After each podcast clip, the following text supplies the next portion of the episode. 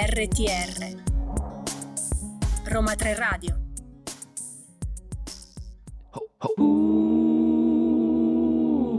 Radio Frammenti, la radio che si muove con te.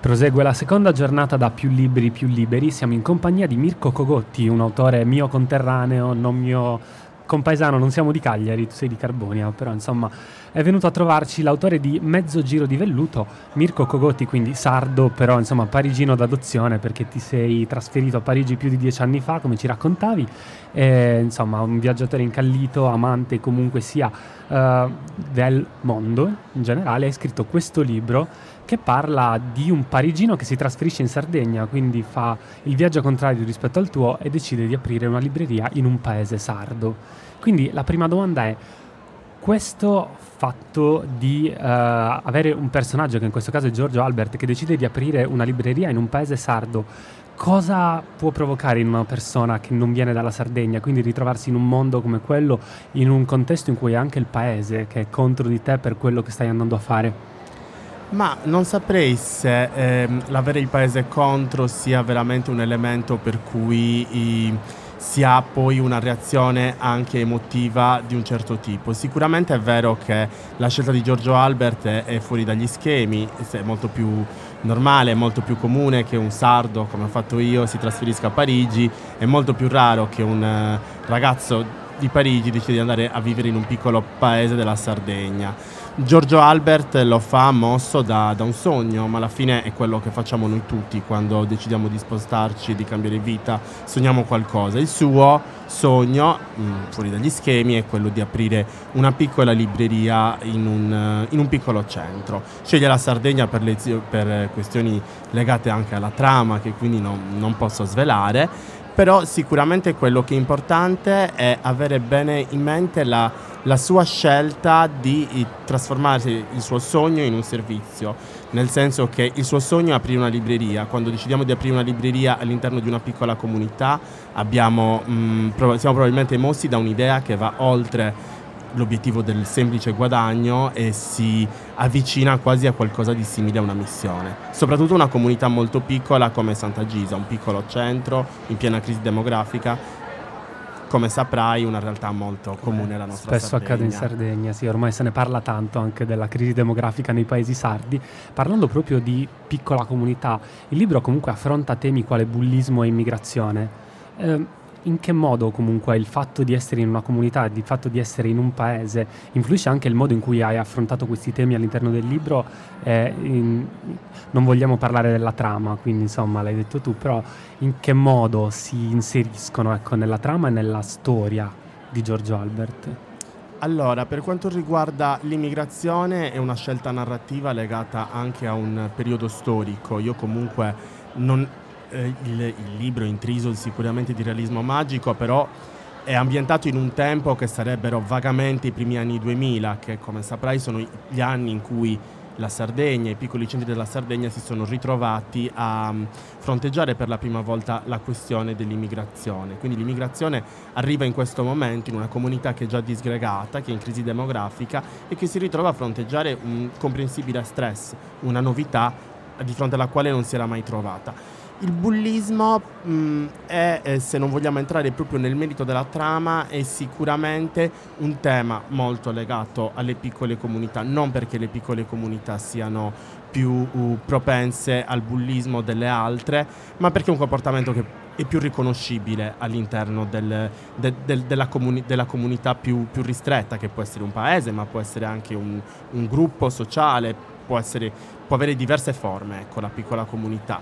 Sicuramente si inserisce, almeno io cerco di inserirlo in una chiave politica, nel senso che la mia uh, opinione sul bullismo, il fatto che laddove c'è bullismo non è il bullo da um, condannare, ma è probabilmente la comunità, la società nella quale questo bullismo si è, trovata, si è trovato a fiorire, se, a prosperare, ecco, chi ha bisogno di interrogare, chi, chi, eh, ha, ha, la necessità di interrogarsi lo deve fare il più presto possibile. Ecco. Certo, quindi insomma è un problema che va oltre quello della piccola comunità, ma si estende anche alla grande comunità e anche se lo leggi in chiave politica diventa un problema molto più generale che non ristretto a quel personaggio, a quella comunità specifica. Assolutamente, diciamo che quando cerchiamo di essere universali, come ha detto qualcuno, ehm, raccontiamo il nostro villaggio. Io ho raccontato un villaggio immaginario, molto, un paesino immaginario molto piccolo, ho raccontato qualcosa di particolare. È vero che ovviamente quello che faccio in Santa Gisa, che è un paesino ispirato anche a, alla Galte di Canne al Vento, è comunque riportare tematiche che possiamo in qualche maniera mh, mm, poi poi rivedere anche eh, su, su, scala um, sì, nazionale, politica, decisamente, soprattutto in questo momento. E l'hai citata tu, Canne al vento di Grazia Deledda, appunto. E vorrei chiederti, dato che comunque questo libro è un omaggio a quelle che erano le atmosfere, le ambientazioni, appunto di Grazia Deledda, quanto è importante per te come autrice, come punto di riferimento e quanto può essere importante per la Sardegna e per i sardi? Allora, mh, mm, a livello personale è Cane al vento il libro che ho più letto nella vita. L'ho letto, l'ho, l'ho letto per la prima volta quando avevo 13 anni e poi si sono susseguite 6 o 7 letture. Ogni volta in cui sono stato lontano dalla Sardegna, fisicamente, ma a volte anche emotivamente, ho avuto bisogno di rileggerlo, di ritrovarmi. Probabilmente questo legame forte che ho con Canne al Vento e con, con Grazia Dell'Eda, di cui ovviamente poi ho letto eh, mo, molto, diciamo, non tutto, ma decisamente molto, è un, è un legame legato al suo raccontare eh, la, la, tradizione, al suo raccontare la Sardegna, al suo essere profondamente sarda, sebbene mh, mm, parliamo di una donna del secolo scorso questo è importante, importante perché avere una scrittrice nella quale ci possiamo riconoscere anche in quanto sardi mh, mm, è raro. Lei riesce per questo motivo, perché cerca sempre, riesce molto spesso ad essere universale nel suo essere particolare. Ecco, non so se ho risposto alla domanda. Sì, sì, hai okay. risposto alla domanda okay. secondo me. E parlando comunque sempre forse anche di questo legame con i valori tradizionali, che è una cosa che noto spesso in noi sardi, spesso puoi togliere no, il sardo dalla Sardegna ma non la Sardegna dal sardo, è una cosa che si dice per tutti noi che lasciamo la terra. Quanto essere legati comunque a questi valori tradizionali, alle tradizioni, è parte della propria ricchezza personale, quindi anche parte della propria cultura, oppure quanto è una forma di chiusura verso il futuro, verso comunque ciò che verrà? Personal... Il cambiamento anche, verso il cambiamento. Personalmente lo racconto anche nel libro, per me tutto ciò che è tradizione è accoglienza, è scoperta dell'altro. Quando noi delle, usiamo delle tradizioni, le mettiamo in... Um, le mettiamo in pratica, in qualche maniera lo facciamo perché vogliamo condividere quelle tradizioni con un altro, un altro che può essere anche un, un diverso da noi, un, un, nuovo, ecco, in qualche maniera. Io le ho sempre vissute così e credo che l'idea un po' retrograda delle tradizioni che hanno l'aspetto di mura da alzare contro l'altro mh, non abbia senso, le tradizioni sono nate per il contrario, per unirci, quindi no, non le ho mai vissute personalmente come un peso o come un muro, ma come un territorio di confronto e, e di incontro anche. Sì, sono, so, personalmente sono d'accordo comunque, cioè anche conoscere le proprie tradizioni, nel caso della Sardegna poi ne abbiamo tante, um, è importante proprio per la ricchezza personale, anche per capire qual è la propria origine. Poi se mi permetti, certo. quello che credo è che tendenzialmente le tradizioni nascano all'interno della comunità perché la comunità si ci possa riconoscere. Mm. Quindi sono appunto fatte per includere, per questo cambiano, per questo non potranno mai essere uguali a se stesse.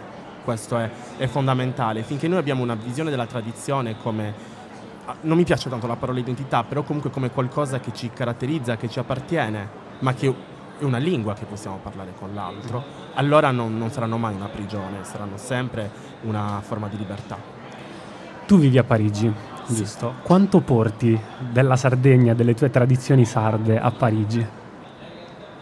Io mi sono sentito sardo ovunque, ov- ovunque abbia vissuto nella vita, ho vissuto a Bologna, ho vissuto qui a Roma, per un periodo negli Stati Uniti, è qualcosa che, che mi appartiene, non, non, non, mi sento italiano, mi sono sempre sentito sardo nel, nel profondo. Quanto lo porto? Um, ti dico qualcosa, negli ultimi anni, dopo dieci anni a Parigi, inizio a sentirmi anche francese. porto tanto di quell'essere sardo ogni volta in cui mi trasformo, ogni volta in cui i, la mia cultura ne, inco- ne, incontra un'altra.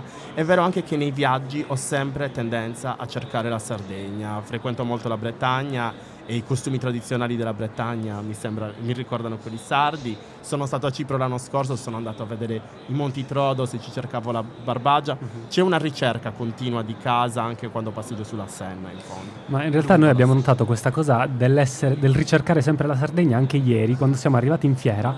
Eh, io ed Elisa, un'altra ragazza della radio, sempre di Cagliari, abbiamo visto lo stand qua della Sardegna e ci si sono illuminati gli occhi e siamo andati subito a vedere cosa ci fosse. Quindi insomma questo amore per la terra rimane sempre. Io vorrei ricordare quindi il titolo del tuo libro che è, è Mezzo Giro di Velluto, ricordiamo anche che c'è un firmacopie qui proprio alla fiera più libri più liberi che sarà sabato alle ore 16 allo stand della regione Piemonte che è N30, esatto. quindi perché non allo stand della regione Sardegna? Perché è il mio editore piemontese. Il tuo editore piemontese, vabbè. Allora, è andata così.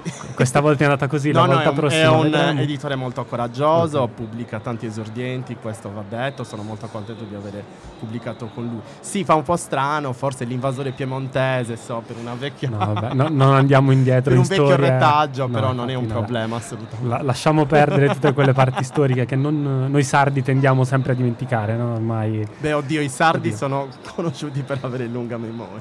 Ed essere permalosi. Sì, anche, Polemici e permalosi. Polemici. Che... Così, così mi, mi, è stato detto poco fa, ecco.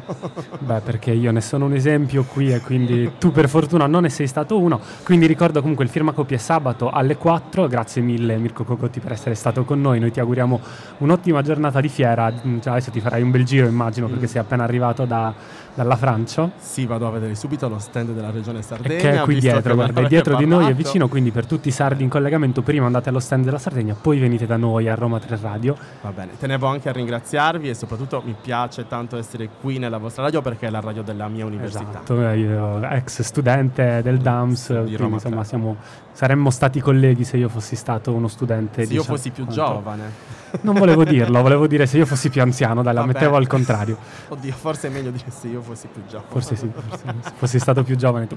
Grazie mille di essere stato con noi.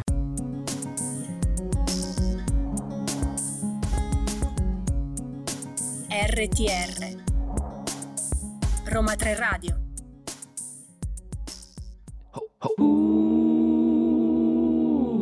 Radio Frammenti, la radio che si muove con te.